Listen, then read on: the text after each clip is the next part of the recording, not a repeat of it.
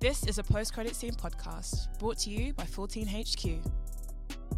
Post credit scene podcast, uh, which is a 14 HQ original. Your boy Gaz in the building, you know the vibes. Manny, how are you, firstly? Um, we introduce our guest. How are you? Um, I'm all good, man. Coming to the end of uh, May. Mhm. Um, sun's finally coming out. Um, I'm leaving the country for a little while. Come on. Um, absolutely. yeah, yeah, yeah. you Um, should have seen the message he showed me the other day.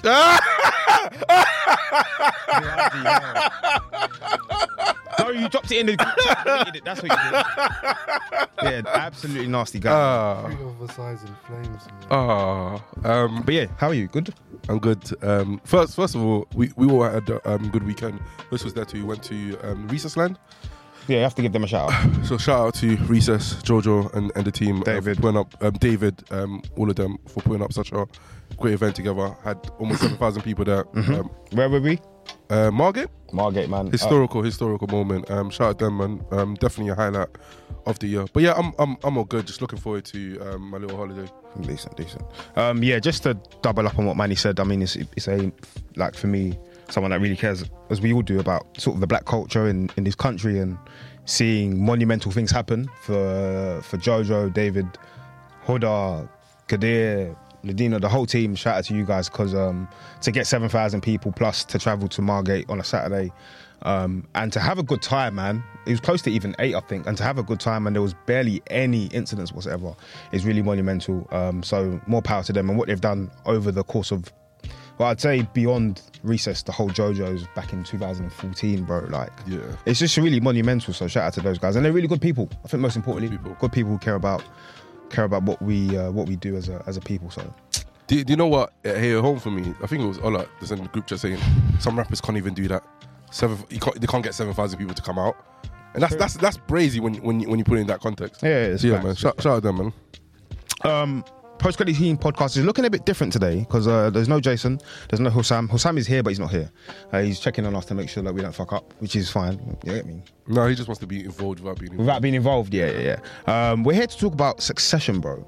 The Succession finale. Um, for me, one of the one of the best shows to have come out in recent times. Um, one of the one of HBO's strongest shows within the modern era, at least I would say. Um, I mean, I, I I ignored this show for such a long time. Um, I think one of our guys, uh, Sam, didn't even want to mention him really.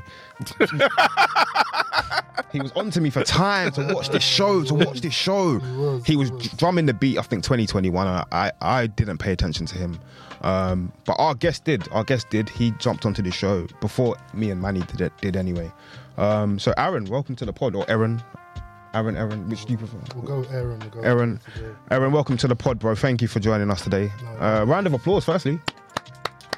Come on, you know the vibe. Friend of the show. Friend of the show. Um, how are you, bro? I'm Firstly, good. I'm good, man. I didn't. I didn't touch DLT like like like you two, man. And um, but yeah, I had a good. I had a, I had a good uh, uh, bank holiday weekend. what'd you get up to, bro? Literally was with the fam, man. Like Yes. yeah, like got a got a youth, five years old now. So Nice. kid's birthday present. Um, Oh uh, yeah, yeah, yeah. Nice. Well, maybe that was a Freudian slip, man, because he wants presents e- even when he goes to other kids' birthday parties. Crazy. Yeah, yeah, expensive taste like his mum. This is where he gets the digs up. Yeah, yeah, yeah. I support that one still. Think ahead of stuff. I'm gonna let it all go to that. But no, yeah, no, it's been a good week, man. The weather's been blessed. Mm. Um, it's dangerous for you, man, out there. Obviously, I don't know what you're talking about, bro. Why would it be dangerous? Huh? Why would it be dangerous? 'Cause I know you guys, isn't it? But anyway, other than that, yeah, good weekend, and um, yeah, I'm getting too used to these four day weeks. Oh, bro, there's been, I think, in the space of like the last Free, free this month. three this month, and there was like, what, like two in April? Or was there at least So one? we, There we, was we, at had, least we had one. them back to back in April. Yeah. Yeah, yeah, in yeah, April, yeah, yeah. So, so we had like five in the last seven weeks. Yeah, man. You see that? You see that? Um, Kevin Garnett meme from uh, Good Times. Yeah, yeah, yeah. Why did you let me see it if I can't have this that? Why you 'Cause, let me yeah, have a we- little taste of the? The four day week. Yeah, if I can't have it all the time, bro. It, it would be a it'd be a game changer that one, man. Um, but yeah, let's let's let's focus, man. Listen, before we actually get into the uh, the episode that we've watched, I've watched it one and a half times because I, I only got to like the middle section of the second time I watched it before I had to make my way to Park Royal, where we're based. We're gonna do a succession draft. I'm not in this one. I would love to be actually. Um, but I'm going to task this for you guys. If you guys are cool with that, we're going to do a succession draft based upon the characters in succession. Um, and I'm going to task you. Normally we do drafts. We do one to uh, five. We're going to go one to seven, man. Because I, because I feel as though I, I listened to a podcast the other day. I'm not going to say who uh, or what, but they did they did fairly similar. Um, they they drafted up until like maybe 10, 11. We're not going to go that far because we want to get into the episode. Um, but we're going to get into succession, man. We're going to do a draft. Um, I'm going to ask you guys a question. Sure. And then what you're going to do, whoever answers first gets to pick their draft first. Um, or we could do a freeway one. That would be Let, let, us do it, man. freeway draft. Okay. F- five each. Five each freeway draft. Yeah, let's go. Let's go, man. Okay, cool. You go first, bro. Who's your succession pick? Try, give it like a 10 second explainer as to why you picked that person as well. So off the top, There's only one way to go for me. There's only one way you can really go, in my opinion. But it's Big Logs, man. big. Lo- Okay. What's your reasoning, bro? I'm going with Big Logs. Yeah. I was gonna go with someone else. Mm-hmm. I'm going with Big Logs because Big Logs is he's the son and And they all orbit around him. they all orbit around him. Like, he. I've got another thing I'm gonna mention later on about Okay. about the show orbiting around him and, and how that void was filled. Oh, I know we're gonna. Yeah. You know where I'm going. Yeah, yeah. You've seen it, seen it as well, and where the show went, how they filled that void once he once he left the show. But Mhm. everything around the show is centered around him. All of these kids' characters are centered around their wanting for their father. I don't Yeah. want to drag on too long, but yeah. Yeah. Yeah. No, it's a good pick. It's a good pick. Uh, number one. Manny, do you want to go? You, can, you can go. Okay, cool. Um, Kendall Roy, um, Jeremy Strock. Jer- yeah, but he has so many epic scenes. Uh, the show was, although it does center around Logan in terms of the characters that you know orbit around Logan. I think Kendall. The show is about Kendall, I think, and it's about his his his upcoming and his also his demise. And I think the acting from Jeremy Strong is one of the best acting performances I've seen in this modern era of television, uh, where there's so many TV shows to watch in the 21st century, um, and he is part of the reason why Succession is so good. I could go on L to the OG. I could go on to his uh, the press conference scene. Yeah. Um, his his breakdown in terms of the when he he didn't kill the kid, but the kid died um, in season one, episode ten. Um, he yeah he's carried the show I think especially uh, well partly in this uh, fourth and last season. So Jeremy Strong, Kendall Roy, that's my pick. Manny, over to you. He's had to have the most range out of all the characters, um, I believe. He's he's had so many up and downs in comparison to everybody else. Mm-hmm. Uh, well, we have one season when he's like, not even one season, you have an episode where he's at the lowest of the lows. And then the next episode, something happens where he's Mm-hmm. I think this season especially is Yeah, that's man. been yeah He's, he's been on a roller coaster. So the, I don't. Obviously, I'm not an actor, but the level of concentration you need to have to be able to do play a certain type of person, and then the next episode be the polar opposite. But yeah, it's, um, yeah, big up Jeremy Strong, a great job. Um, so I'm stuck between two people, um, don't tell us who um, but it's, it's, it's, it's going to be obvious. So Oh. I'm gonna go with um, Sarah Snook, um, Shiv, okay and the thing that Shout out Shiv. shout out Shiv, and I, I, think am not involved in that shout out but shout out to Sarah Snook she's a really really really she did really well I'm very much involved. of course you are. this is a safe haven go on Manny Be myself. Sorry, man. No, no, it's fine, it's fine. Um, and I think, obviously, between her and a different character, the main reason why this decided to pick Shiv is plainly because of episode three, season four. okay Um, and I think that is a masterclass performance from everybody involved. But I feel like Sarah's performance probably hit home the most for me, and her finding uh, on late in regards to being the last one to find out, well, not being the first to find out about her father passing or potentially passing at a moment in time, and the emotion that she bled out in, into that scene, and the monologue that she had, um, even her facial expressions, the thing that that um, not haunts me, but the thing that is the image that I remember the most about that episode. right Um, but yeah, I, I think you can go so many ways in regards to characters, but that performance from Shiv is, um, yeah, it was it was really good. I also think with uh with with that particular episode, that was such a realistic moment for a lot of people when you find out someone's passed away. You don't you're not there when someone's passed away most of the time. You're not going to be around them when they pass away. It's normally going to be someone else or they're going to be alone, and you have that immediate reaction where your life is halted, but life still goes on. And I think they did that really well with that episode, and I think Sarah Sarah killed it. So um, what what a show. Uh, uh, Aaron, back to you, bro. Uh, I'm gonna go. Boy, I gotta go. I gotta go with my guy, man. Gotta go with my guy, bro. ambition over everything. Right? Oh. I know, yeah, I know where you've gone. Got, got ambition over everything, man. Like Tommy. Okay. Okay. Oh, God. yeah. there was another one I would Yeah, have. yeah, yeah. I, I Bro, think there's bro, a few. All of them, bro. Uh, yeah, I think there's like you can make an argument for Disgusting something. Yeah. brothers. Yeah, yeah, yeah. I'm gonna go with. I'm gonna go with. This isn't what, how I thought I would go, by the way. But Okay. Maybe I'm just here, so I'm, I'm acting different. But To be I'm- fair, I didn't think I was gonna pick Shiv until I did. yeah, I'm gonna go with Tommy W. Yeah, Okay. I just think Mar- Worms Games. Worm games. So again, we can get into it later, but obviously there's significance behind his last name. There's significance behind his last name, which we'll get into later, which I can't wait to get into. Mhm. But I just find one thing I wanted to do before the finale is go back and watch at least the first season, right? I didn't get a chance to, but one thing I do remember, and it's been mentioned to me since, is Tom's role in the pilot. He was like the first to really show that brutal, like, like lack of like mor- morals, like very early on in the pilot, Right. before any of the other kids got the chance to. Mhm. So I feel like Jesse Armstrong was kind of hinting it from early, like power corrupts, but you have to be a certain type of personality to really seize that power, Sick. and you have to be prepared to put everything aside. And none of these kids, none, none of Logan's kids, really showed that consistently throughout. The, the person who really did was Tom. He wavered a few times, but yeah, I think like yeah, I think he's just a sick character because I think he represents a lot of people in society more so than the kids do. Okay, yeah, yeah. so I go with Tommy W. Yeah, really, really good pick. Um, I'm gonna go my second pick with his disgusting brother. Um, they're they're a fantastic double act. Um, I'm gonna go Greg Hirsch. Uh, Okay. he in the first episode he you can already see his ambition, but if you're not paying attention, it's so easy to miss because there's so much there's so many other important characters that you have to focus on. Uh, Logan, I think the first episode he goes to the toilet but doesn't go to the toilet. Like there's so many other things uh, and obviously his health is the biggest thing in that episode, I think, um, to focus on. Where you can miss the fact that Greg's already plotting and finding his way into maneuvering into this family, partly due to the fact that his mother encouraged him to do so. Yeah. But once he got in, every single opportunity this guy got to gain leverage on anybody in this, in this, anybody from Logan to to Marcia to Shiv to Tom to Kendall um, to Roman, he took that opportunity to uh, to gain leverage, to use information as a tool. I think there are times where he faltered and he was too eager to use that information. But uh, in terms of comedic timing and the execution of the comedy that he's trying to portray, um, superb. Some great scenes. I think back to his uh, his speech uh, when he's on not on trial, but it's the court scene. You know what I'm talking about, right? Um, I think back to his principal scene, um, and when he tries to blackmail Tom, like he's got some great, great scenes. Uh, Greg Hirsch, is, that's a character that I will actually really adore for for a long time. So yeah, Scene stealer.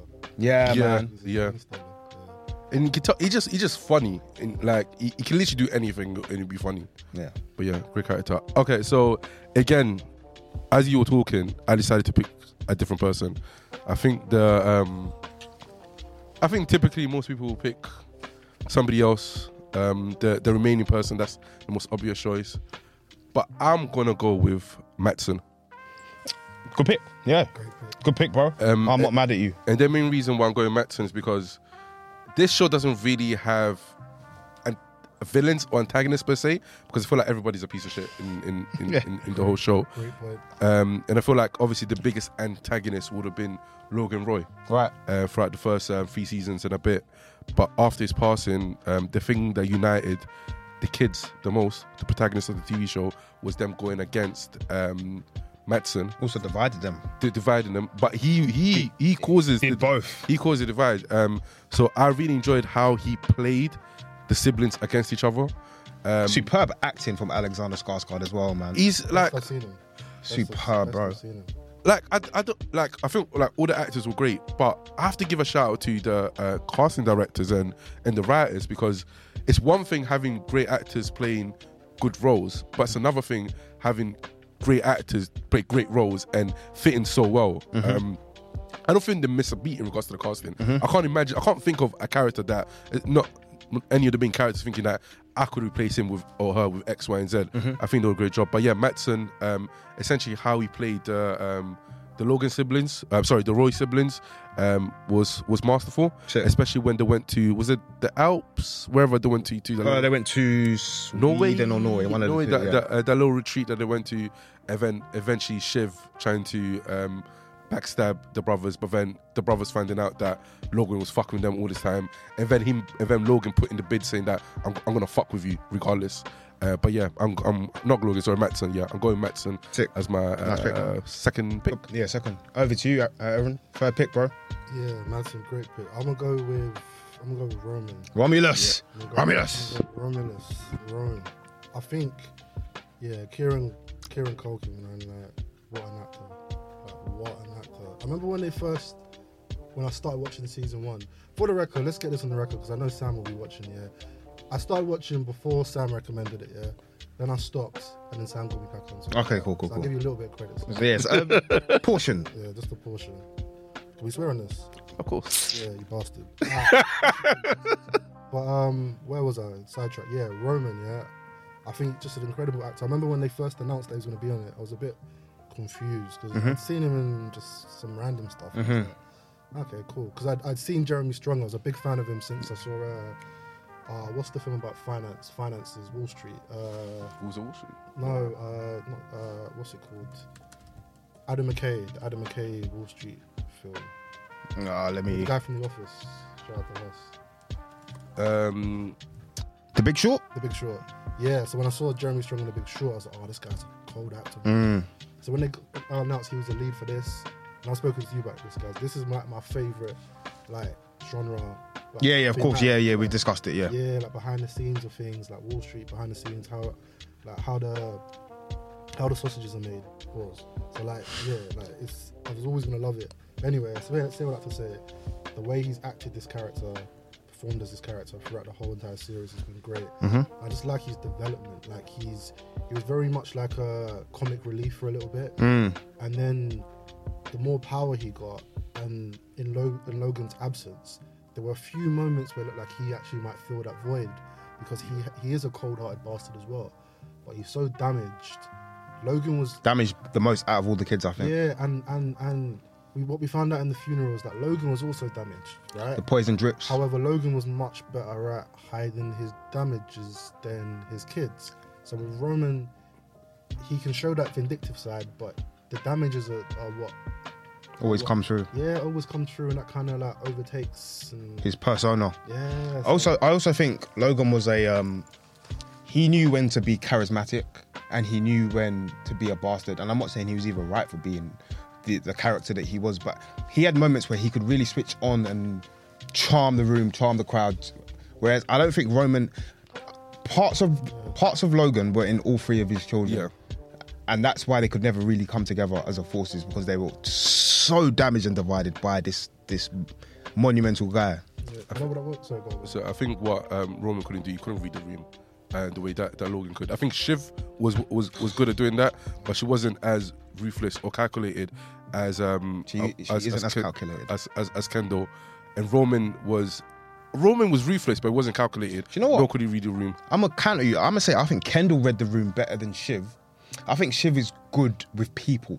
Shiv is really uh, good at assessing people. But I think back to the episode with the Pierce family, where she made some ridiculous joke. Like don't get me wrong, I'm not saying that I'm completely. She made some ridiculous jokes, um, which the timing was just so wrong. I don't think I don't think she necessarily always read the room well. What was that? Was the joke like on on Tom or something to do with Tom, Oh, right? she always roasted. Yeah. we can get to their d- dynamic later. But the um the joke was to one of the Pierce family members, where he said he's got a PhD in something, rare, rare, rare. and she like she was like, well, you could just Wikipedia that.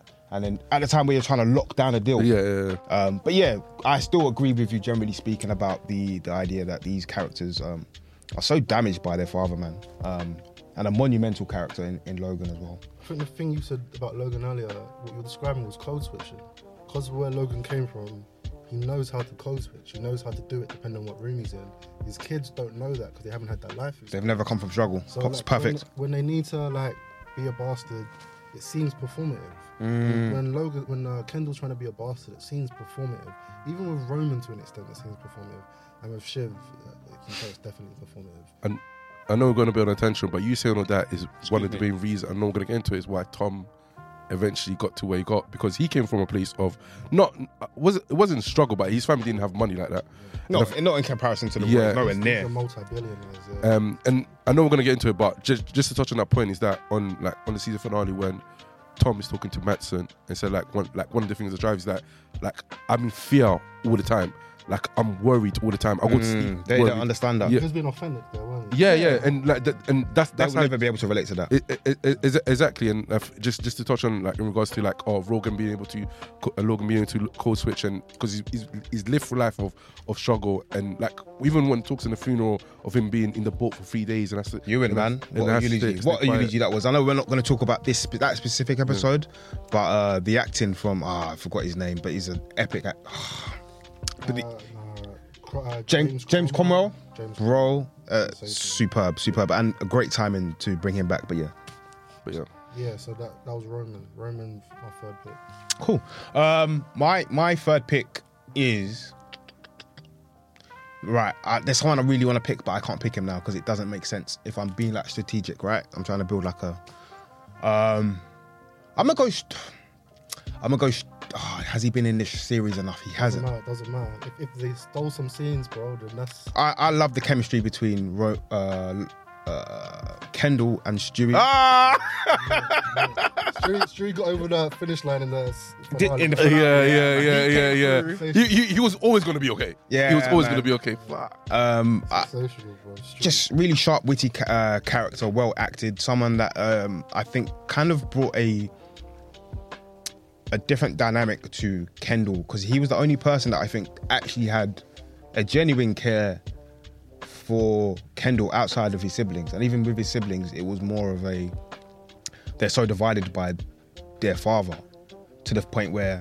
Whereas um, Stewy's coming from the outside, looking in as a friend of, of Kendall for how, however many years, um, brilliantly acted, so sharp and witty and charismatic and charming, and um, again another great actor. Um, and yeah, I just really enjoyed him coming back in this season. I think in the first season or so, you really get to see how good a character Stewy is and how well acted he is.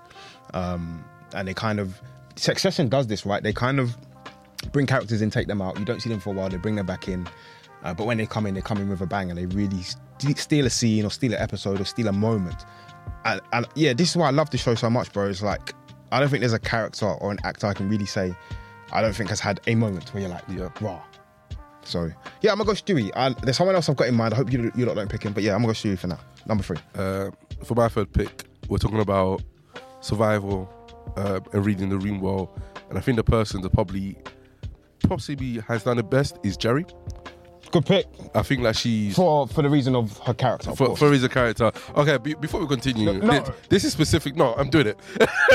this is specifically to who is it? Who is don't, it? don't say names. Don't say names. Just say just say NBA talk. Cer- Certain men, In the NBA talk. certain men are sickles. certain troubled men. Certain troubled men are sickles. They need to be arrested, sent underneath the jail for. Not even you guys. You, you said you hear it. I'm, I'm not. No, your your name's getting shouted, saying that they hear it for Gerri, bro. She's a, she's an old old woman, bro. That's crazy from you. That's that's somebody's grandma, bro. do, do you want to we're- Do you want to? Do you want to? we're not we're not ages out here, but Do you want to just explain your reasoning for why you've picked Gerri, please? Thank you. Um, I think she's a great advisor, and and she knows how to, to survive like really well. And I feel like if she was, even she even mentions to uh, Roman, I can't remember which episode it was, but it was in one of the last three episodes of the final season. After Roman obviously constantly fucked up, um, he was like, "Bro, I, I could have gotten you there. I could have gotten you to to the top." And I genuinely think she, she could have. I think if anybody actually took, um, obviously we very know that um, Succession's, um, the work of is pretty much sexist and um, whatever because we've seen Shiv and Logan speak about that um, Right. at length. Um, and I feel like if any of them took Gerri as their main advisor ahead of anybody else, they probably would have gotten that that seat, Right. seat at the top. Um, but yeah, Gerri, I think she's probably the best advisor within the show, um, and she would have done Roman some, good if he wasn't such a a horny Tourette. She she kind of enabled him though. She did enable him in those in like the back end of season one into season two. She, she did like once or twice. Bro, she let him in the room and she knew what she was doing in that scene, bro. When she was she, she was telling telling him off, Yes. and he was doing his Yeah, yeah, yeah, on the yeah, door. yeah, yeah. Because I just watched that episode like yesterday, bro. So this is fresh in my I, f- mind. I feel like that's more um, of him, of her trying to. I don't know. I give him she a release. Yeah, Pause. like trying to. Her job. Yeah, like trying to do the best in, in that situ- situation when she realized it was going to be too far. I was like, you're doing too much. What's funny is that um, I can't remember if it was um, she's Shiv's godmother, right? Yeah, she is. Yeah. in, in yeah in the show. Um, um, Frank is Kendall's. yeah. I remember Kieran um, Culkin. yeah mentioned that there was never between him and Gerri. That was never meant to happen. Improvised. It was it was literally because he was always being flirt, flirtatious with her from season one in the show, and then the writers saw that. so like, you know, we can use that, and eventually used it from season two onwards. And I think what they also did was keep the cameras rolling. So there's times where this scene might be done, but they would keep the cameras rolling, and those guys would just sort of improvise those specific situations and scenes. And I think they did that beyond just um, Roman and Gerri. But yeah, back to you, bro. Uh, I'm, I'm going a bit left field here. Yeah? I think we're gonna. I think we should stick to four. Yeah, just so we Four. can. Yeah, yeah. yeah. Like, my last one. Yeah, I'm comfortable. There's two in the, there's two in the running. But I'm gonna go with this one. I'm gonna go with Carl. Okay, Uh, you wanted to- I'm gonna go with Carl. You yeah. stole my pick.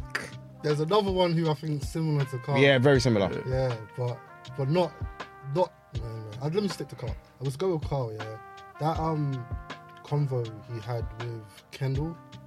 Was it Kendall? You got. I got my. You got my dick in your hand. That one. Pause. so yeah, I think that was right before the house Pause. thingy. sensational. Like it, what a sign of like great, great writing is if from season one, season two, season three, we're seeing little drippets of a specific character, and we're getting an idea of who this character is, and then suddenly, out of nowhere, they just remove the mask Right. because that is like that's realness, right? When you're operating in like these sort of corporate environments, Mhm. it's all about smiles in your faces and Pre- And- pretense. yeah, pretense and and, and, and falsehoods. Um, and I think that um, Carl character represents it probably as good as as, as Frank, but Mhm. maybe Carl even better because he was a bit more quieter than Frank and a bit more step um like removed from the from the sun from from the from the center. Yeah. Right. Right. Right. But it wasn't until like this season where I was like, Carl's talking his shit. He's like, yeah, he used to be the chairman of this and this. And, that. and suddenly you start realizing, okay, all these people in Logan's circle, they're big leaders of industry themselves. Yeah. Yeah. yeah. And He's fact- built his team. And the fact that Logan still talks to him like shit just shows how that's real. Like I'm dragging. Do you know that scene? The ball. The ball. The Yeah, that's one I, Ball on the floor. ball on the floor. I wanted to go back and rewatch that before the. Crazy. Crazy. Crazy scene. But bro, I want to go with Carl, and the the last scene we saw of Carl, him and Frank talking, and once uh, Tom was up in the office and being anointed as the new quote unquote quasi king because he's not he's not really. Yeah, he's not really. Matsson. That's when I was just like, yeah, these guys, this can the the. The Roy kids were no match for these guys because they've seen it and, and Yeah. done it. They've seen multiple Kendalls and and Shivs and and Romans. And they, they, them two, they don't take uh, Logan's kids seriously. The same way Logan doesn't take his kids seriously. So And he told them that in episode two of season four. He said, "Uh, "You kids aren't serious." they're not serious. But none of none of these guys, Gerri, none of them take the kids serious. So when the kids were fighting in the office at the end of the that that amazing scene um, at the end of the um, episode ten, the finale, it was basically Jesse Armstrong saying, "Yeah, these are just children. They're not meant to be."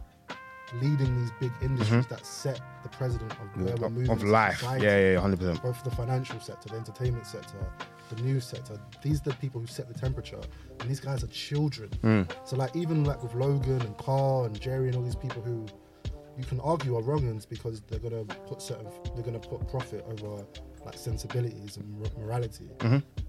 They still know how to run the business, Right. And they're not they're adults. You can question their decisions, but they're still adults. Right. With the, with the Roy kids, you question whether they're adults or not. And yeah, that's why I'm gonna go with Carl because Carl saw through all of that. Good pick. Yeah, yeah. Um, I'm, I'm going to do a few. Personally, I'm going to do a few shout outs to people that I could have picked. Uh, Ooh, Remember, I'm I'm still going after you. All right, forget it. Um, I was stuck between two. I'm gonna go with uh, Frank, played by Peter Friedman. I was I was thinking Hugo. Yeah, that's what I was gonna say. Um, so if you I, I, I that's not gonna pick. Um, That was the but that, I, I was thinking of you as well. was thinking of Hugo. guy. I kind of I really liked bits of Karolina, Karolina but I don't think they used her Yeah. enough in this out to her. in season four. Of course, look at you. Um, but yeah, Peter Friedman as Frank. I think uh, they've he's had moments in these in the episodes where he's been so important. Obviously, he is Kendall's godfather. Um, he's a lieutenant to Logan. He's backstabbed Logan. He's these guys, as you said, they're they're wily old folks who have been here and done this. Um, but I think one of my favorite scenes that made me pick him. Carl kind of stole the scene, but he had these little moments where it was uh, season four, episode four, um, and it was Jerry, Frank, Tom, and Carl, and um, Tom was like, "Oh, "I'm I'm grief stricken, you know, I'm so saddened that Logan's passed away." But and, and the way these guys just read him like a book and knew what he was doing and the conversations around the maneuvers and Karl was plotting his way and Frank was plotting his way and Gerri was trying to sell herself as well. I just think he's been a really good character to have throughout the seasons. He's been brought back in and out of the of the fold. Um, so yeah, that's my and I think he's a he would be if I was to build a company, he was someone that I'd want to have around anyway. Besides from the fact he's been a great character in the show, if I was building a corporate media conglomerate, I'd want I'd want to I'd want a Frank there. Yeah, man. and cool And for my fourth and final pick. There's obviously characters like Rava. I, I wouldn't necessarily put her in. But uh, from an emotional standpoint, she's still quite important in terms of. Go on, go on. So, so, like she drew up, um, she drew certain emotions from um, Kendall that no other characters would have, obviously, because that's his ex-wife and they have children together. And obviously, even Marcia, especially in the earlier seasons, Early season, she was brilliant. she she played a big role. I I feel like she, I thought that she was going to play a bigger role, but the, the show ended up being what the show was, and I'm I'm not mad at that at all. Um, um, Ke- Ke- Kendall's lawyer. Um, that, that he had for like one, two episodes. Oh yeah, yeah, yeah. yeah. not for particular reasons, but yeah, her. and shout Jess, like she, she got like a um, a cult following. On oh, Jess's assistant. But you know what? I think she's played. about to shout out. I think she's had such an interesting, like, underlayered story where, like, not to steal your pick. Obviously, I know you No, want to, not to steal your shine. I think um, Jess is Jess is a black woman essentially, and working under Kendall, who has essentially sided with a fascist Yeah. and someone who is either pretending or pretensing to be a racist and a fascist, or is the face of that, right? And his decisions impact the people around him. And Kendall made made a decision knowing that, even if he wasn't aware, he still knew the impact that his decision would have on his daughter, who is Asian, his wife, who is Asian, his uh, his assistant, who is a black woman, and still made those decisions anyway. And he kind of her character reflects upon who Kendall is. In this episode, uh, Kendall said something on the lines of "New Jess," Yeah, like Yeah. how replaceable people can be despite Yeah. how important they are to you. Um, so yeah, man, I think she, although you know, you, I, make, I agree with your point that you know she's necessarily a key character. She had an underlying part. I. I will I will do my pick um, eventually, but just on what you said, I remember there's an article I haven't even read it with um with the character that plays Jess. I apologize, I don't I don't, I don't remember her name, saying that Jess isn't um irrelevant, she's just replaceable or something along those lines. And, and That's that very true. Um, and also like it, just just to touch on the writing is that with everything that played out, they could have easily overlooked the. Uh, how Jess is impacted by the whole situation and just had to stay within the show They made a point of showing that. but they made a point of addressing that that is an issue in, this, in in itself with people that you, you work for um, certain people that align with certain uh, policies and uh, Politics. uh, po- uh, politicians that uh, affects the people that are working under you and her decision makes so, so much sense for anybody that's got any sort of Mm. integrity that is, is willing to leave um, but yeah I, f- I feel like that was And interestingly, they they used Greg as the as the other arm, if you like. yeah To I think it's like Greg still has a tiny bit of morali- morality in him. there was a scene that I watched where there were um, it was a scene when there was a shooter and they were all hiding in Safe the safe room. in this in the safe room. And then Great episode. Greg, Greg was saying that how he wants to potentially leave because of the Nazis. So on so. Principles? Greg, you don't have But, principles. so in the video that I watched, there was a, there was the actual script and what he was saying. But you know how some actors improvise. One thing that um, Greg didn't actually say in the in the episode that was actually written in the script was that he's a Democrat liberal. He said, "I'm a Democrat liberal. I shouldn't be siding with or so, something along the lines." Right. But that was brilliant. But anyways, to, to my fourth pick. Um, There's, bro, you could talk about it. Talk Yeah, about for sure for ages. I'm gonna go with the person that's always forgotten, Connor. yeah, yeah, yeah. Uh, he was on my mind. Yeah. Pause. Um, and, and and the main reason why I'm going with him, I feel like he was he's definitely a big weirdo, but I think that's just mainly so of him being he he's like the middle child without being the middle child. He's, Um, he's the middle oldest. Yeah, with the, um, middle child syndrome, where he's just like forgotten about um, uh, from his family standpoint. He's not. He, he wasn't really looked after emotionally uh, and mentally by um, the people people around him. Um, and then he grew up to be who he wants, who, who he essentially became. But in regards to the relationship that he has with siblings, he kind of took on a father figure role, and really subtly, especially when They've explained that a few times in in the series as well. Where they've talked about times where he's kind of was the father figure when Logan wasn't there for them. Yeah. they've actually explored that a few times. So and even like throughout the show, he's like he, he's always trying to um, offer uh, emotional support to to his, uh, brothers and uh, sisters that and brothers and sisters, sorry, that we never get to see from from Logan Roy. So I appreciate Connor, Connor for that, and he has some really interesting and funny moments. He he added uh, a different layer to the show that Good no other comedic relief. No other characters could. Yeah, and good comedic relief. But yeah, I think I think pick. during times where we're gonna go on, a, we'll go on a break shortly. There there would be times where the series would be quite intense and it would be like quite a you know intense scene, and then they'll go to a, a of scene with Willa or a of scene where he's trying to talk about his polit- his political dreams, and it's just like okay, yeah, this is the comedic cut, um, sort of break that I needed before we get back into the drama of how intense the series can be. So uh, yeah, really good pick, bro. one thing I'll say about Connor and even Craig, I think they both play a role of essentially being the audience in certain situations.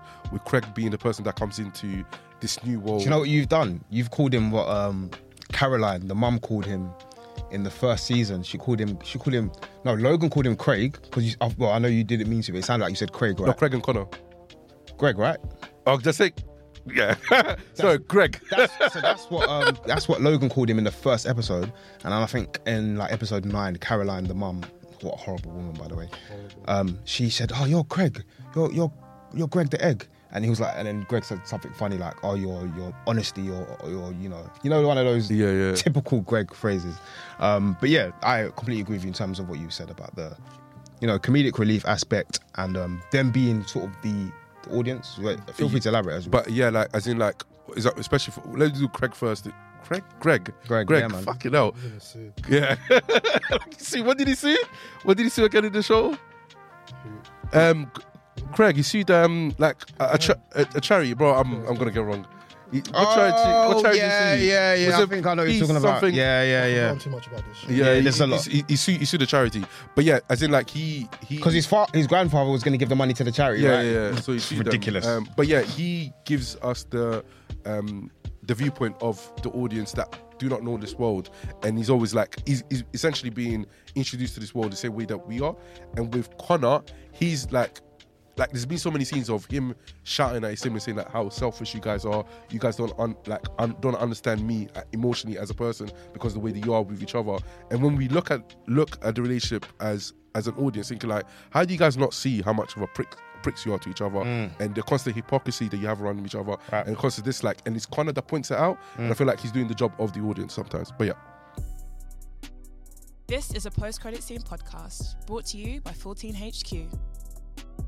So we've uh, we've all now watched the uh, the Succession finale. Um, before we get into the actual finale, Aaron, just talk to me as to why why this show is so important to you and, and why you like it so much. Why have you been so engrossed by four seasons of television from HBO and uh, Jesse Armstrong with Succession?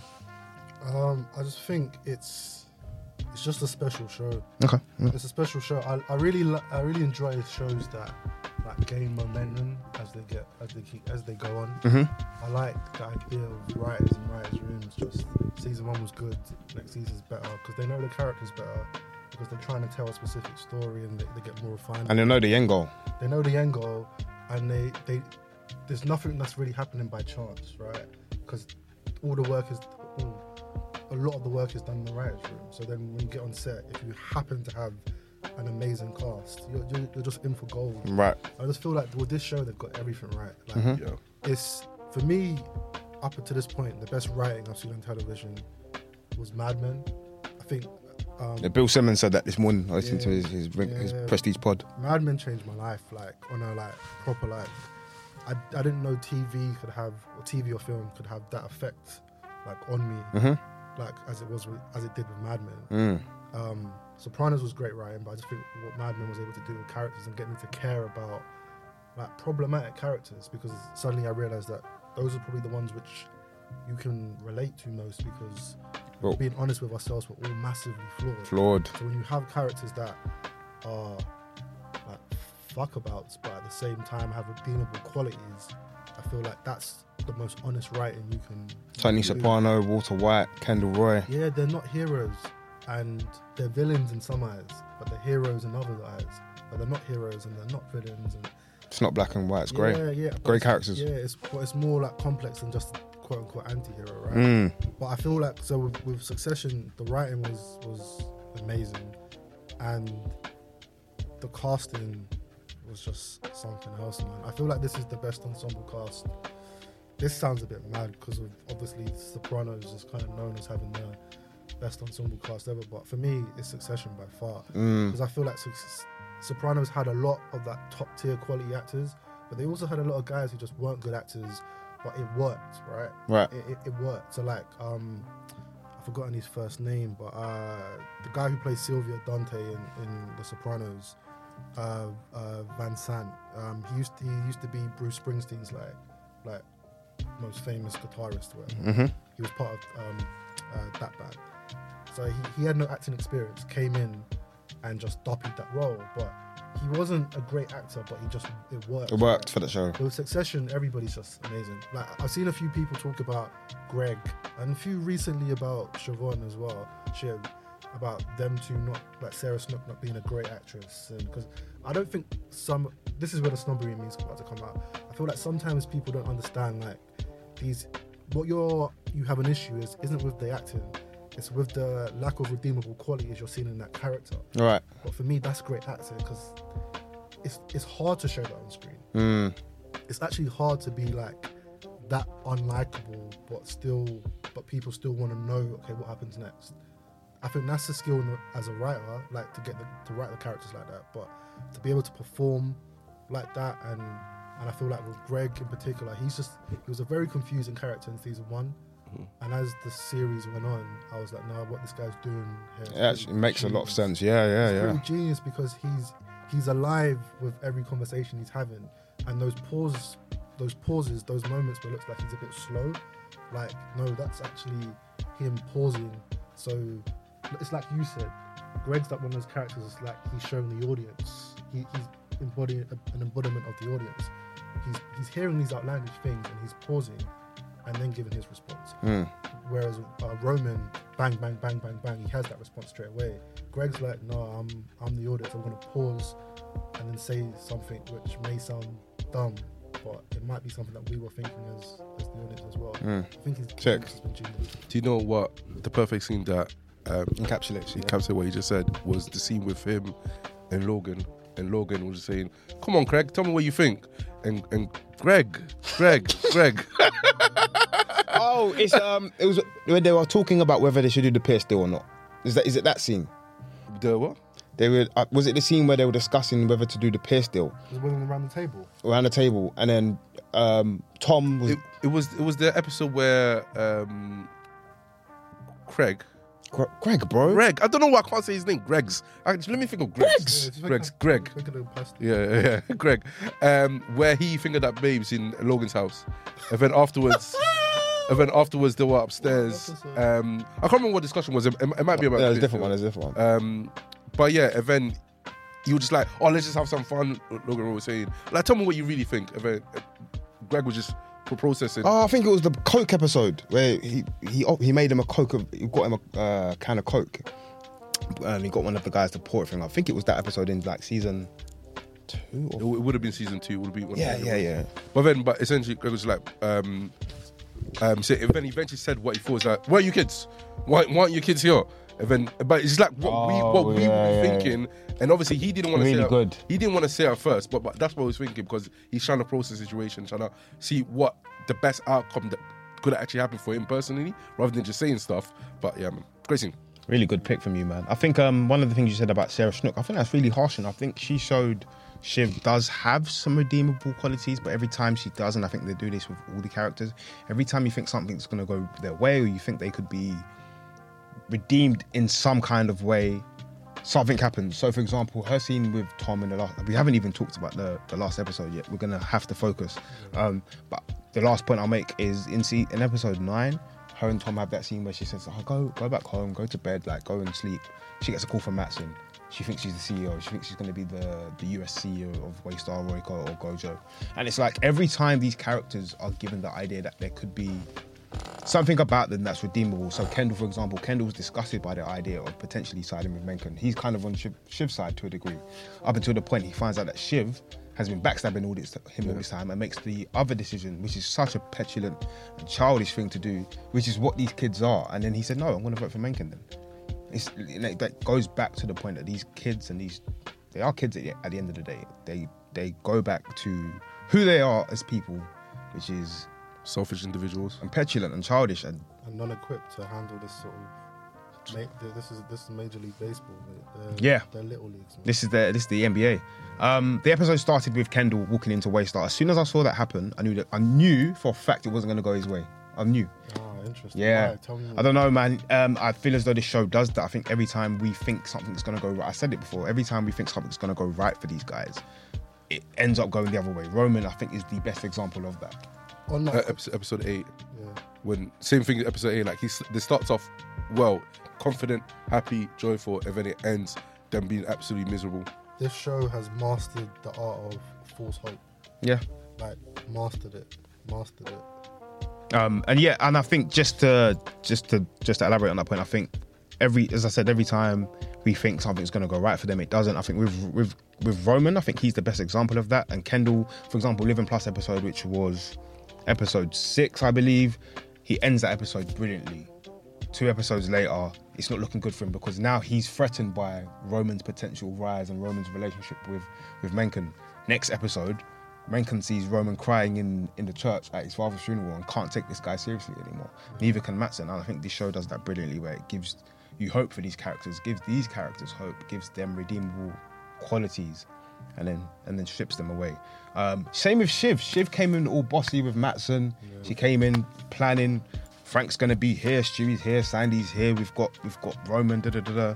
By the end of the episode, her hands in in Tom's hand. But uh, you know what? Let's just get to that.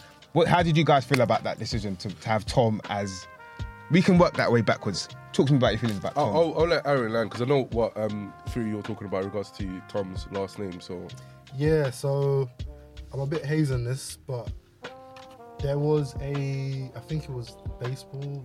Any any listeners correct me because it might be something different, but there was a baseball player supposedly who or coach or something, and he during like the World Series or something, he came in last minute, and he ended up being like the hero or taking over, but he never should have been there. yeah. Mhm. And I think, and someone noticed it earlier, maybe earlier in earlier in the series, maybe, but it got flagged again on TikTok recently yeah, and people having their finale like uh, predictions. Mhm. It was like, yeah, this guy has the same last name. Tom has the same last name as this guy.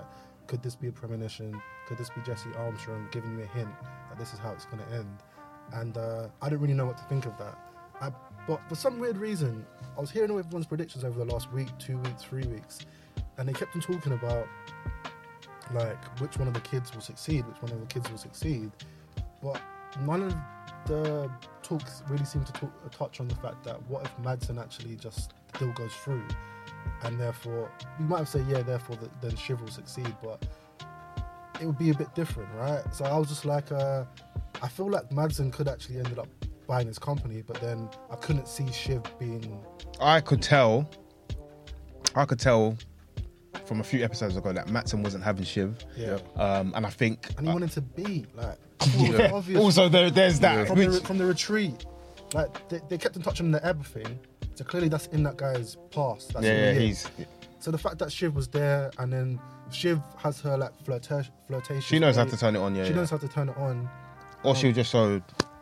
Anyway, Huh? well, nothing, bro. nothing, man. Um, I completely agree with you, bro. Yeah. And I think Alexander Skarsgård was talking about it. I think he mentioned the magazine that was on the table in their scene. Um, and she asked him, oh, "Is this an issue?" And he said, "No, no, no, it's not a problem." That was he. Alexander Skarsgård said it was definitely more of an issue for him that the idea that he was being puppeteered by Shiv was a big issue for him than her being pregnant, for example. Although that was part of the reason as to why he might have gone with Tom. The idea that he was being puppeteered, no, I'm I'm Matsson. Do you know what I'm saying? Also, it was really funny because in the previous episode, she verbatim mentioned the idea that I'm your, that everyone will believe I'm your puppet. Right. Then when the opening I must of the, the next episode is when they're in the church. Right. And when the open opening scenes in the next episode is him seeing a magazine with being the reverse.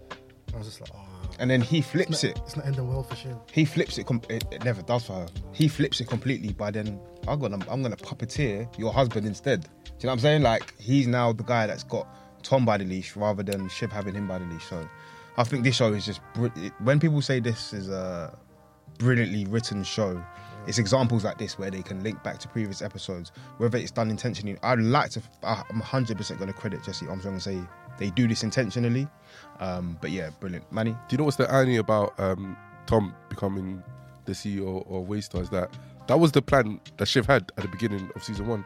They talked about her and Tom. about I completely forgot. They talked about They, they, they talked about about Tom eventually. That's why he was always causing up to Logan because that was Shiv's like essential dream. She didn't want to take over. she wanted to stay in politics. She, she wanted to stay in politics. She didn't want to take over Waystar. She thought that that'll be a job that uh, Tom, Tom could do. And also, what I realized like on the way here is um when um Kendall um, at the end of uh, episode nine when Kendall started talking about how he's obviously going to become the next person when they block the deal.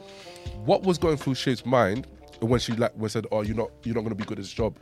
Wasn't necessarily because oh Ken is not going to be good at this job. It's because she knows and believes that Tom will be good at the job. I So don't- do you think so? she- yeah, I because I I. I I I, I, I, I definitely think so. I'll let. I, I definitely think so. I definitely think so. And I think it was um mainly because of when she was talking to um Matsson in regards to um Tom and the way that she was describing him, even though she wanted the um CEO job, but the way that she was describing um um Tom was like you're describing a person that'll be that'll be good to do the, the CEO job in regards to Right. he he he would um like say without being vulgar, like he'll suck the dick of everybody's. Oh, you know, well, yeah, yeah, yeah, yeah. It's, it's like so he he will be a good um skeleton in regards to I get what you and mean. and he, and he also like I'm I'm not saying he's a good person, but he, he's not bad nature um, human being. No, no, no, of and, course. and, Sh- and Shiv knows that. And even the conversation I had earlier today is that once you go through the mess, I'm not, it's not verbatim. Yeah, go yeah, through yeah. the mess with somebody, and you can be all for each other.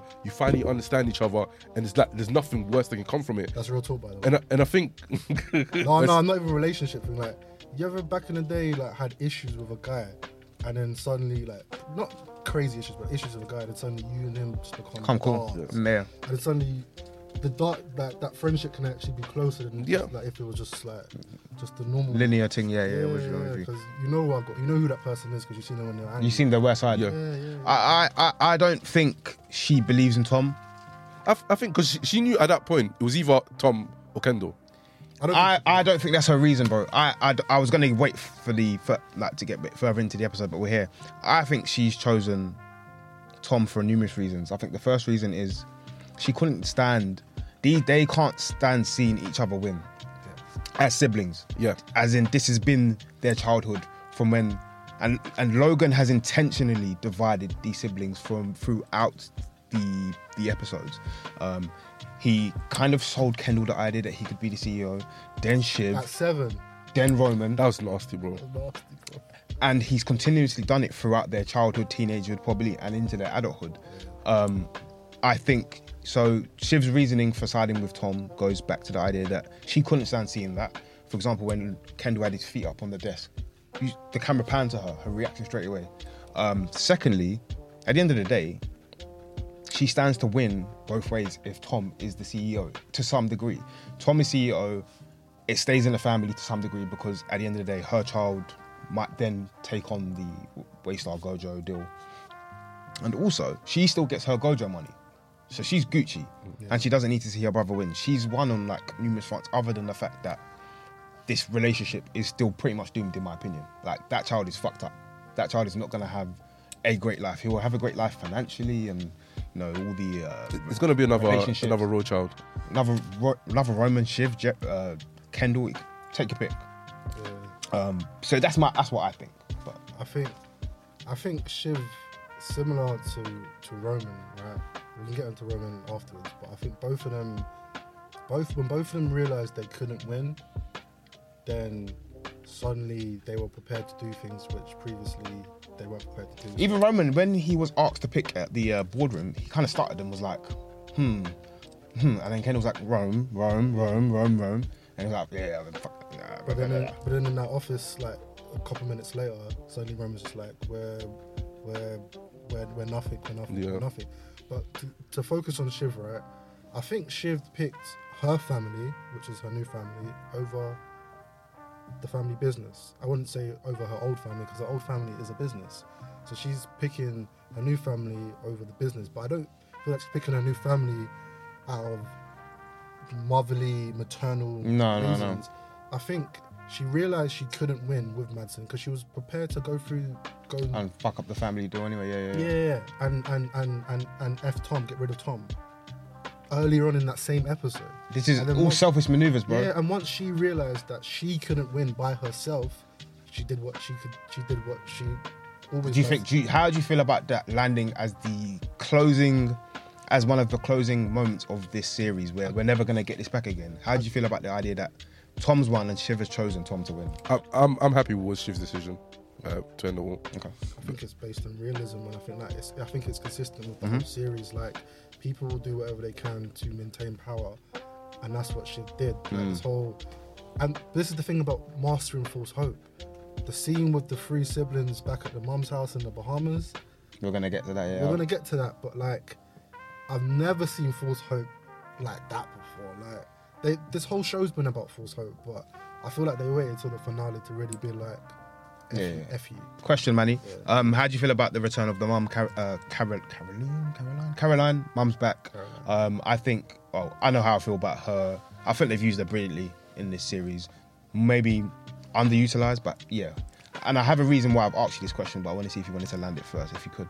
Why, how do you feel about the return of the mum in the last episode into this one specifically as well? Um, I, I, I don't care for her. Uh, she's jolly, but um, I understand. I think what they do well in Succession is that they tend they tend to have like a common enemy for the um, siblings to gather around. I'm not saying the mum was a was a common enemy, but they had to have a, a point where they felt the same emotion towards something, and they all feel the same way to uh, To their uh, mum. to, to, towards the mum. Not not Great point. no, none of them none of them wanted to go, and and, and when they got there, it was just They went there for selfish reasons. they, they, they went there for selfish reason, and even when when ended up leaving, they they, they left in a hurry. Without, Yeah, I, think, I think it was like they had a was a wedding.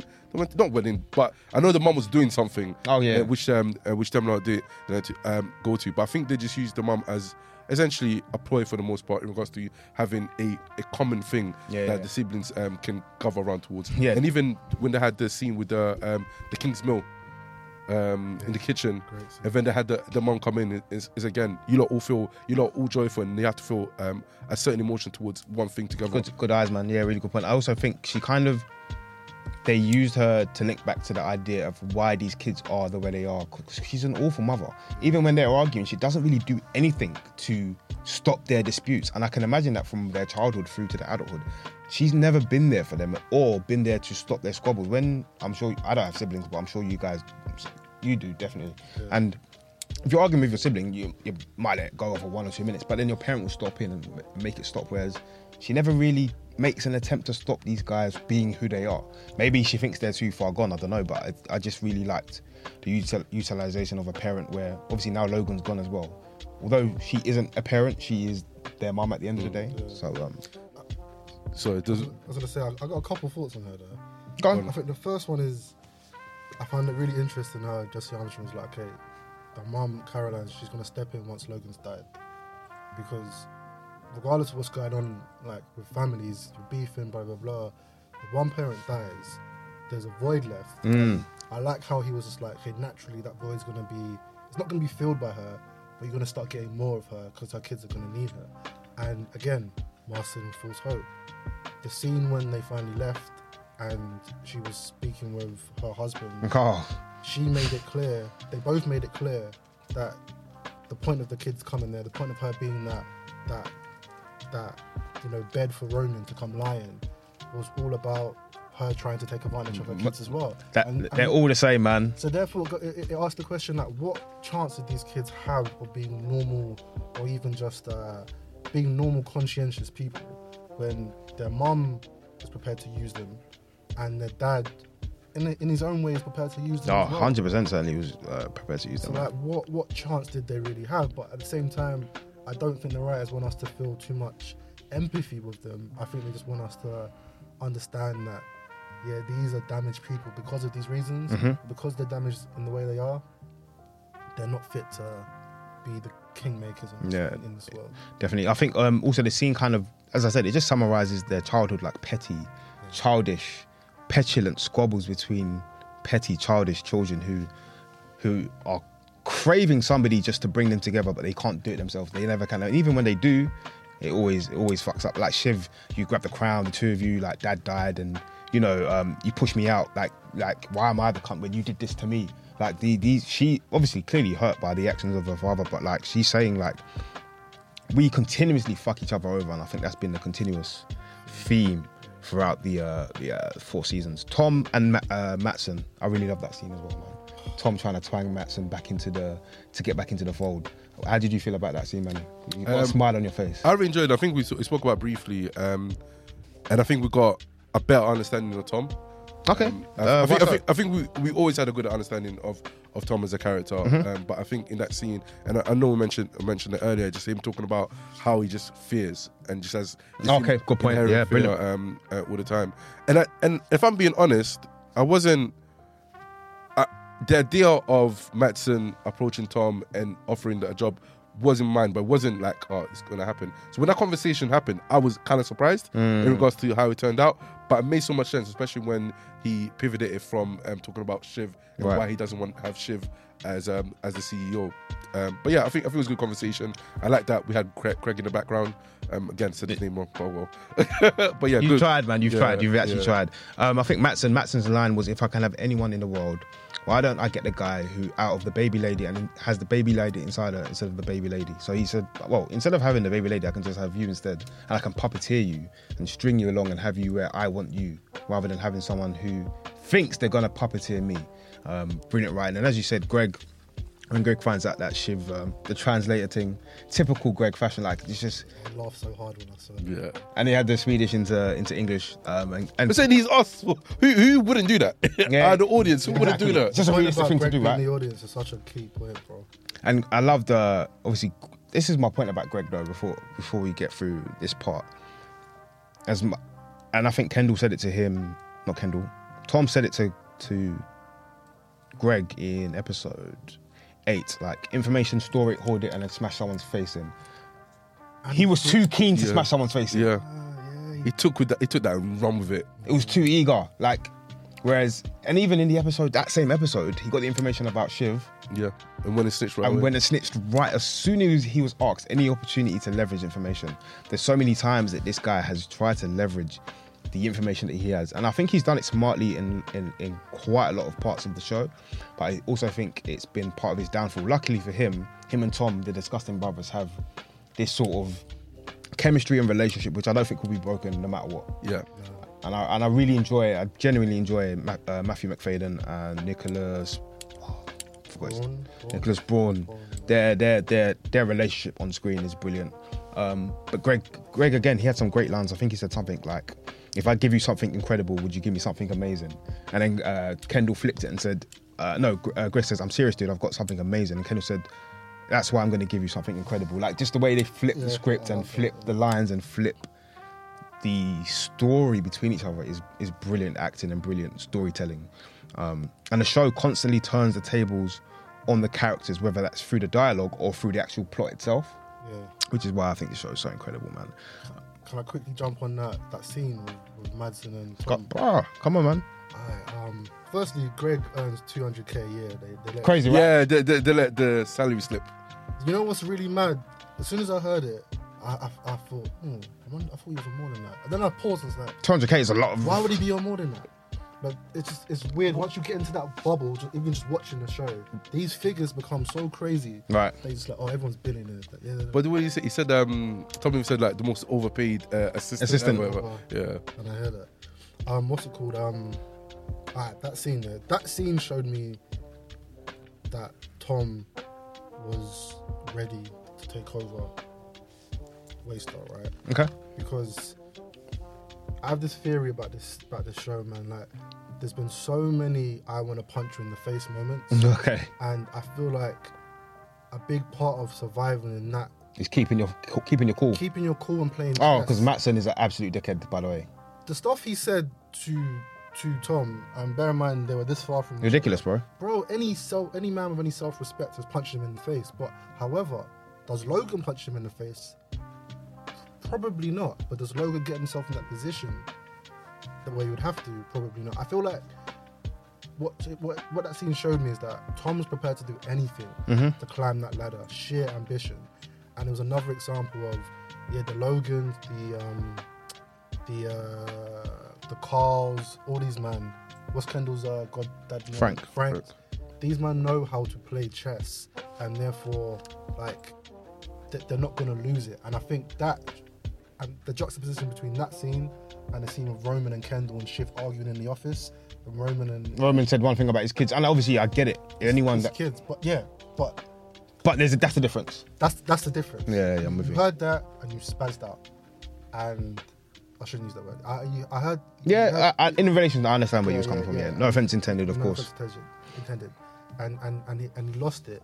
And look at what Tom did, how Tom handled it, and now look at where Tom is, and look at where Kendall is.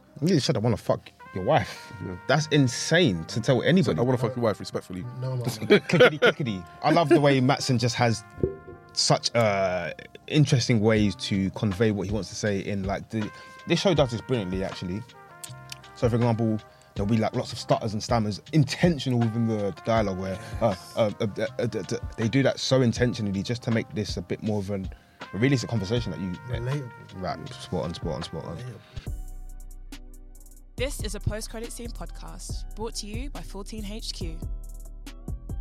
Uh, Manny, uh, before we deep dive into the final section of the uh, of the episode, obviously we've discussed this season between the three of us and, and some of the other people in the group chat profusely. Um, but you you did mention there was a particular moment within the last episode, the funeral episode, that you wanted to to shout out Matthew Macfadyen, man. Talk to me, bro. Yeah, uh, I think like we've rightfully um, given a lot of flowers to Jeremy Strong's performance throughout all four seasons, uh, uh, even this season as well. But I feel like Matthew M- Macfadyen's performance this season has been absolutely incredible. Uh, the whole the whole cast is, but him particularly has impressed me the most out of, out anybody this season. And I feel like there's a scene in episode nine um, when he's talking to Shiv, um, and Shiv saying that, or like throughout the whole that, that was a really good episode because we had Ewan talking about his brother and um and and uh, being under the boat scene. We had Roman breaking down, crying um, while I was doing the speech. We had Kendall and Shiv's speech. Kendall's as well was monumental. I thought all the speeches were great, and I really really enjoyed them For different reasons, of for course. different yeah, reasons. yeah, yeah. I don't think anything in that episode moved me as much as Tom talking to Shiv and simply saying, um, "I'm tired. Like I'm tired all the time. I'm always working." And then out of nowhere says, "I did speak to him, talking about Shiv's dad." I did say goodbye to him because obviously he wasn't at a funeral. So this is his way his way of grieving about um about about Logan. That I did manage to say goodbye to him, and I, I can't like that that hit me because in that point it's like what what can you really do? And you're probably just thinking about have I done enough to? I, I, I get you, you probably didn't love the guy like that, but that was still somebody close to you, uh, and he's, he's your father-in-law. And that scene, in comparison to everything that's happened in the episode, and especially when it's been a, f- a funeral episode, and I've heard you, I heard your brother talk, I heard your children talk, but it's your son-in-law that's getting me to the point of almost getting to tears. It just shows how great of an actor he is and how much he saw that scene to me. But yeah, I just, just want to give my flowers to you, Matthew, Matthew Macfadyen. Um, great, great performance so far, and great, great performance in, in that scene. looking forward to seeing more of him as well. Not to say that he hasn't been in anything relevant. That's far from the case. But just looking forward to. I think sometimes some shows can put an actor or an actress or on a platform to really then take their career to another level. I think Jeremy Strong was a well-known actor, but he's He's out there. right. He's out And I think Matthew Macfadyen is in a similar realm where he his career can only go upwards. It'd be interesting to see where these actors go. It'd be so weird to see them play other people as well, but it'd be interesting to see where they go in their next in their next career. He's gonna be um, in Deadpool, so does Oh yeah, yeah. They announced that quite recently. Yeah, yeah. Good point. Good point. Um, Greg, just yeah, just one of my favorite characters, man. Just had to go back to that one quickly. Um, I really enjoyed the way this show continuously, as I said, with the, they do, they give you this false hope that these guys can find a way together. So the scene at the sea, and I think they've used the sea quite a lot of times with uh, with with, with, um, with Kendall. What did you want to say? on No, no, it's fine. Um, I want to get onto uh, something I spoke to you about before. Kendall being always on the edge, but it's not. It's not. Got up? Are you Donna? Um, I'll do. I'll do after you, you finish your point. if you No, I finished. I was just going to say it's really good to see the fact that this show stays consistent with the threadbare idea that every time we bring these guys together and there's this, you know, they were talking about. Um, he said, "I'm going to give you ATN and you can have media," and they crowned him in the in the in the kitchen, and the mom comes in and it kind of had that. Oh, these guys are still children, but they love each other. Deep down, they do, but they can't get beyond the idea of power and and the adulation they're gonna get from potentially being that CEO, especially Kendall. Kendall's the one that's been sold this dream the most out of all three siblings, um, and they can't get past the idea of what one of us is gonna be the winner, the sibling, which is kind of a sibling thing. It's kind of relatable, like Very. very relatable to like, well, why has he got that toy and I didn't get that toy? Yeah, you know. Um, but yeah, man, what was you gonna say about Ken? Our, our Um, guy Kendall. yeah. So I, I know that you briefly talked about how Kendall's most likely like seen as the protagonist, the main character on TV show, and we also talked about how he constantly has his ups and downs uh, throughout the season. But one motif that they constantly use with Kendall that I really appreciate is him always being on the rooftop and always being on the edge of things. Mm-hmm. And um, and obviously it's up to um, what's the word I'm looking for? Uh, perception, not perception, interpretation. It's up to interpretation Right. exactly what it means. Um, and to me, it always feels like he's always on that roof when, uh, not all the time, but especially early season when something monumental happens. And the first time was when um, his father was in hospital, and then they had to appoint someone as the the head of Waystar for for the time being. And then the other time was like um, it was on the roof when he um, killed the boy, then come back home, and then Logan even sh- uh, shut shut the roof off so he wouldn't jump off. And I think what that indicates is that we constantly see um, Kendall in two forms: either he's on top of the world and towering everybody, over everybody and watching over the city because he technically owns it because of how much money he owes, or he's at the bottom of of life and he's ready to jump off that off, off that off that um, roof and, and, and end it all. And I think that's the two forms that we get of Duality. of, yeah, of, of, of Kendall quite often, and I really appreciate the motive that we constantly see of him being on roof. Is either he's always the man on the edge, either on the edge of being having complete success or the edge of complete failure. Mm. And even at the end of this episode, where we see him walk off, um, walk um, with walk- Colin behind him. with Colin behind him, making sure he's okay, w- walking towards the sea and, and looking over the sea, the place that well, it wasn't there specific, specifically, but where he almost died, and then for him to just sit down and just overlook it. And I think that's just a scene of him finally letting go of things that like you you don't have waste anymore, so that's not something that has to hang over your head. You can finally uh, move on. Um, well, that, that's how I interpret that scene, and I really appreciate it. But yeah, Ken was always the man on the edge. Yeah, I think that point about either on the edge of greatness or the edge of like tragedy. I think that's Never an in between with him. I think that's such a great fucking point. And I, I, I stole this point. No, we all still. I, I lose all the time, bro. Yeah, You're good, yeah, man. Yeah, but I still, I stole this point. The point about Kendall and water has been a theme throughout the whole entire series. Yeah, So obviously, you almost there was a scene where you can see him floating in the water in season three. three. And then um obviously when the guy got killed, um that car fell into water. Season right? one. Season one. Yeah. it was water. And then um yeah, today Wait, is that at the end of every so at the end of every season it ends up in water? Because then of season I one, wouldn't say ends up, what was but season one? they, they when all he kill, kills the boy, kills the boy. What was season two? when he almost kills himself. Yes. Yeah.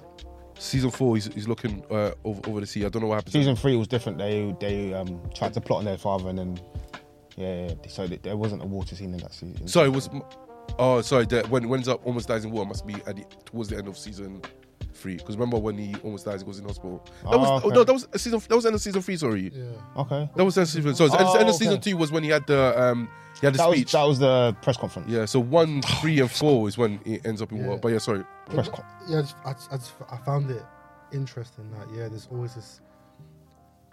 I could probably find some smart quote which will go into like what what represents and blah blah blah, but there's definitely something there. A link to that. There's, Yeah. there's nothing really by accident in the series. So Mm. there's definitely something to do with Kendall, and water, and, and, and all of that. But, Definitely. Yeah. I really, I don't know how you guys feel. It wasn't an important part of the episode, but it's quite a profound one where the kids end up at Connors. Well, it's Connors now for now. Um, Willa's trying to sell everything, trying to, you Shout know, out to Willa, yeah, she's Yeah, been, shout out Willa. gold, gold digger. mate. yeah, she's done really well for herself. I actually think he loves her. Uh, she loves him. I actually think she loves him. Yeah, in her own way. Yeah. probably, I think that's how all these characters, again though, these characters all love each other in their own way, but they also use any opportunity to gain something from each other, which is kind of how dy- dy- those dynamics tend to go. I think these guys are in a different realm of it because they're so far removed from what our normal realities as people, right? If I marry someone tomorrow, I'm not necessarily going to gain as much as Willa gains from marrying O'Connor. So, um, but I, I really enjoyed the scene of the kids seeing their father again for the final time and seeing him in a different in a different light. And then I like that they kind of remember him from as children, and you see it kind of brings them together again for the final time because this is the final time that they're actually going to be together in and have the same kind of feelings and understanding of how they feel. Because straight after this, is the it's the boardroom scene, and it was just quite a profound scene that I really enjoyed. But if there's, there's anything else you wanted to touch upon with that, with? I, I really enjoyed the walk into the boardroom scene and then Roman's like, oh, let me go into my office. And then um, Kendall goes into his. Because I completely forgot the last time they were in the boardroom. And we spent like season one and season one, two, and three, we spent quite a lot of time in there. But throughout this season, I don't think we, we spent any time. Not really, no. It was, it was just a nice throwback because I completely forgot that Roman even had an office. Yeah, yeah, definitely. Um, anything, Yeah, I think that walk to the boardroom, they're all united, and then suddenly they all split off and go their separate ways. Roman goes to his office, blah blah blah, and it's kind of like hinting at what's about to follow. Like they all go their separate ways, and they're no, they're no, they're no longer following this this facade of you know that we're some united Mm. front. Um, yeah, I just found it. I found it fascinating, man. I thought, I thought it was a really, really good scene. And, and just lastly, the, the scene where they went to quote unquote Connor's new, new, new, new, new pad. Um, the stickers, which we, oh yeah, yeah, yeah. Which- Good comedic relief again, man. which made a return when during uh, Greg's conversation with Tom, which I just I I By the way, I really enjoyed their fight scene as well. I, I enjoyed seeing Greg fight back for once. Yeah, yeah. Again It looked like he wanted to swing, like swing, swing. again I thought he was going to win. Yeah, he would've. He- he When, would've. when he was standing over him, they were looking at each other. I was like, oh, you're not going to do it. But there was a look in his face where it was it was a different kind of Greg in there. Like this is a Greg that's this is season four Greg, not season one Greg. Yeah. Because I've, I've made me think back to the scene in season two where uh, they were in the safe room and uh, Tom was throwing the water bottles at him and Greg was oh oh oh this was a completely different Greg. yeah he's, Um, he's got he's, he's Got some cojones. yeah he's, he's a man now. Greg's Yeah. actually a man now. Yeah, definitely, He was a definitely. boy during season one. And then um, the final showdown, man. Before we get into that, maybe it'd be good to talk about Tom and Shiv scene briefly. Just another powerful acting performance from both, where they try to. Well, Tom. Tom tries to play the coy kind of. I don't know what's going on. Shiv, can you tell me what's happening? Just to gain an understanding, because he's still unsure of his safety. Right? He doesn't necessarily believe Matsson's going to crown him the king. So he's trying to find out from Shiv what's going on. Shiv reads him like a book and realizes that he's going to be potentially the CEO of Waystar Gojo or Waystar Royco. I, I'm not sure on the name at this point. Go star. Ghost Star, br- brilliant. Um, and then the boardroom scene, man, just really. I think this show. Another thing this show's done brilliantly throughout is used the Nicholas. I forgot his surname. But the score. It's one of the best used, utilized variations of scores. I think for me in the television series. Like I, I think it brilliantly just adds to the dynamic and the tension of the scenes and tells a. It tells a story in itself. It tells you what's about to happen without you necessarily knowing. You know something something's going down, for example. Um, but it- yeah, the scene had it called everyone back. We had Gerri, we had Stewy there. How did you feel about this final boardroom scene in terms of where Kendall thinks everything's kind of? It looks like it wasn't going to go his way initially, actually, because a lot of the votes are going towards um, uh, Matsson taking over. Then it gets close to, I think it, I was counting actually when I was watching, and it was like five, four, five, five.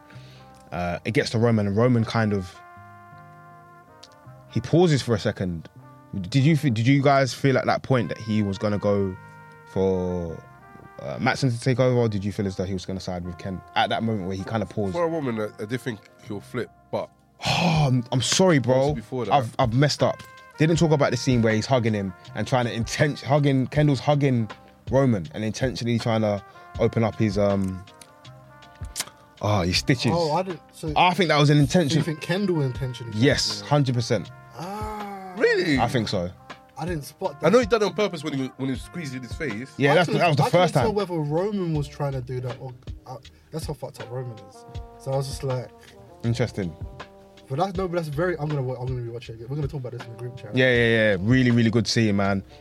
But the boardroom scene, where did you think it was going?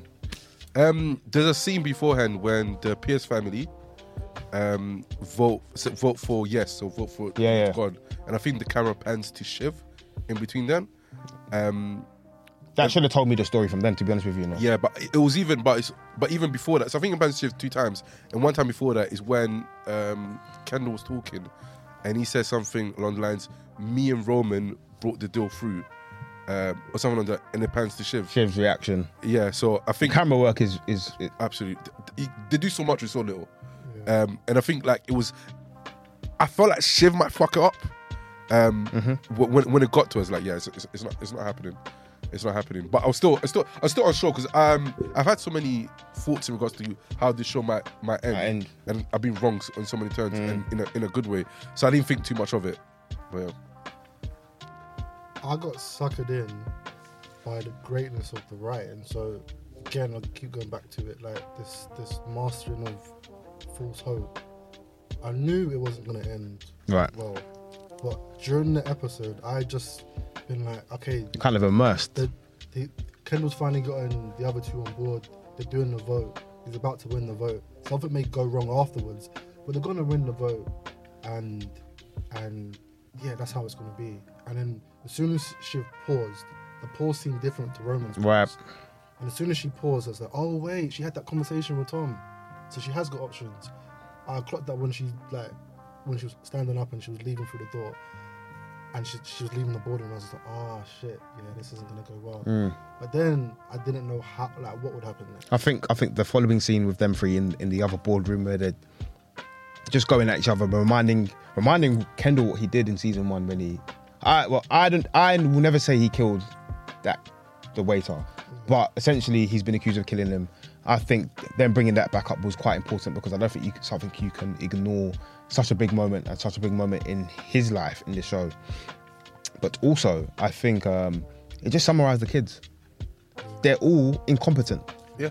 None of them have any right in terms of uh, competency to be running this type of business. And the fact that they were fighting on the floor in front of investors and other board members kind of summarizes these three kids. They're never going to be able. Never. And it's probably for the best for them to not be involved in this business whatsoever. So I think Roman, towards the end of the episode, where he's in the bar, kind of, I won't say he's at ease with, the, with, with what's happened, but we're nothing. Yeah. He said that we're, we are nothing, and I think um, and I think the show does a brilliant job of showing that continuously throughout that these guys are not competent at this. But don't don't you love the fact that we don't know the outcome of the presidential election? And I It's feel, really interesting. I feel like that was intentional because in the grand scheme of things of that story they were telling, Doesn't matter. doesn't matter because they pick and choose who goes in.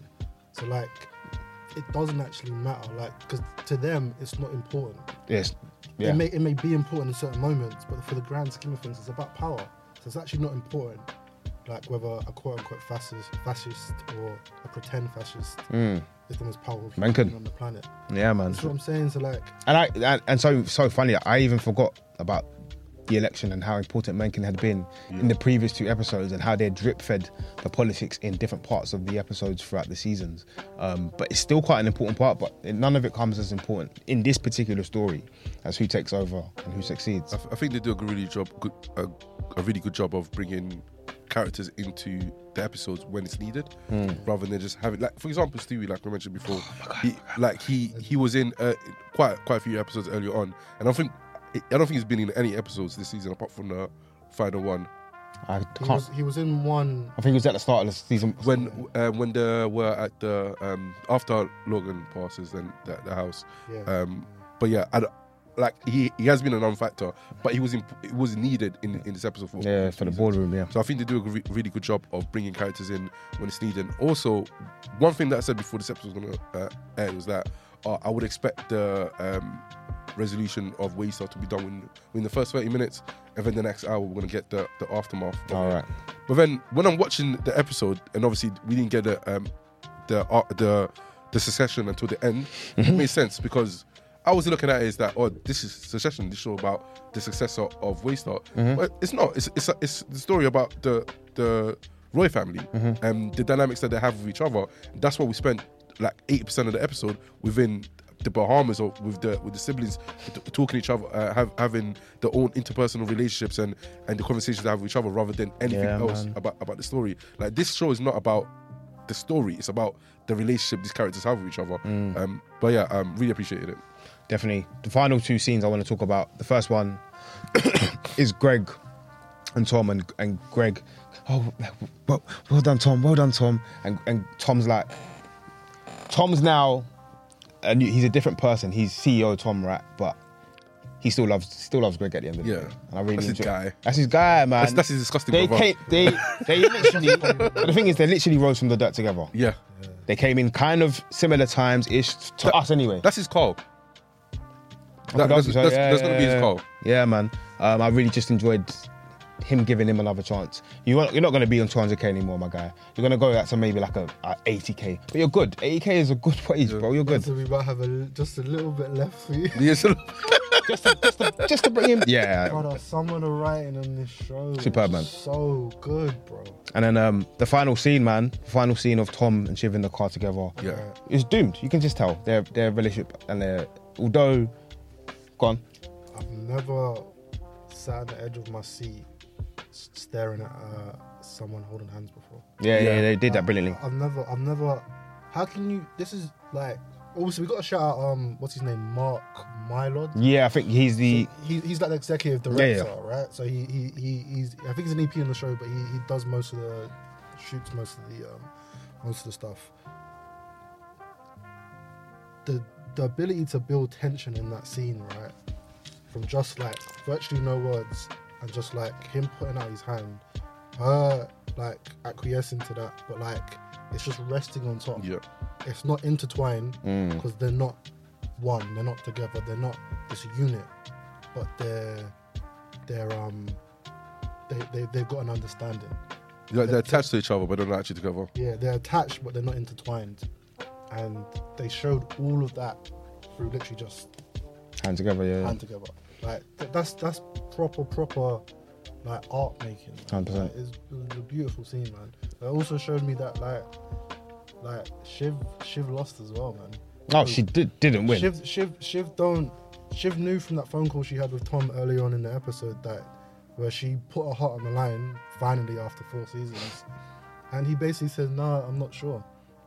He had everything like there for him, and he was just like, "No," because he knows it. You know, he knows it won't be good for him. right? Mm.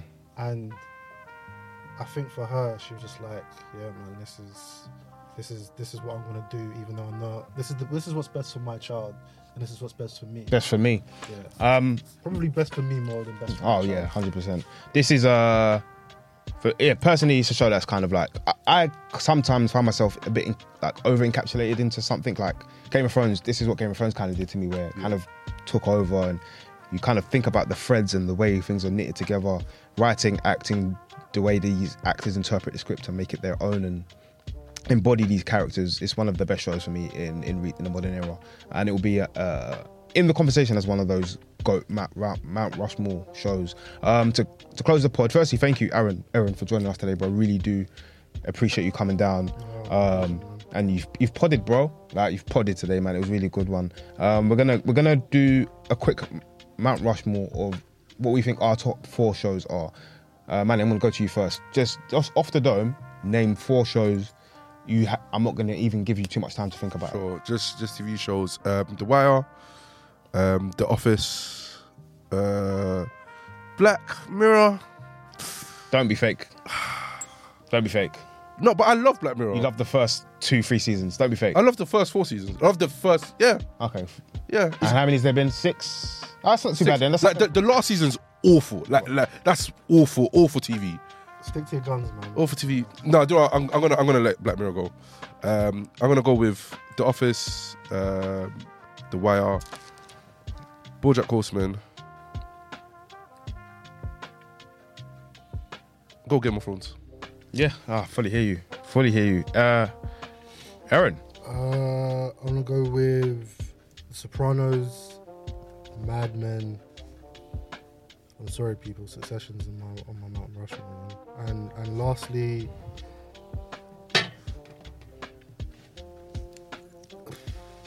it's a toss up, but let me not drag it on too long. I'm, I'm gonna go with. No, I've got to go Game of Thrones. I was gonna go The Wire, but I've got to go Game of Thrones. The Wire, Game of Thrones, Succession. Struggling for names there. Uh, I don't want to say Friends. I don't think that's something I'd have in there. The Wire, Succession, Game of Thrones. Because I'm on the dome and I'm like, I'm gonna go Friends for now. Uh, I'm sure there's some other shows. I think I, I need to rewatch Sopranos because I really enjoyed it the first time I watched it, but I don't think I would enjoy it. I think I'd enjoy it differently now than when I did then. And I don't think I want to have Friends in there for some reason, man. It feels a bit. You'll, you'll find something else. Yeah, I don't want to put Friends in there. You know, I really don't. It's, it's too late. It's it's, it's permanent. Is it now. is it locked in? Yeah, it's locked in. It's too late. It took too long. Damn dog. Honorary um, shout out to uh, Watchmen, the series that did one season, ten out of ten. I heard this is crazy. Walked off into the sunset. Um, crazy. Oh, I'm pushing things about. I wouldn't put Stranger Things in mine. Breaking Bad is a contender. Yeah. I, I think Breaking Bad could be there instead of Friends with me, but I would. But it's too late. It's, you put friends over to Breaking Bad. Actually, well, I'm the host of the pod, and I'm going to change my mind. I'm going to put Breaking Bad instead Yeah, of Friends. but I'm, I'm gonna edit it and make sure that.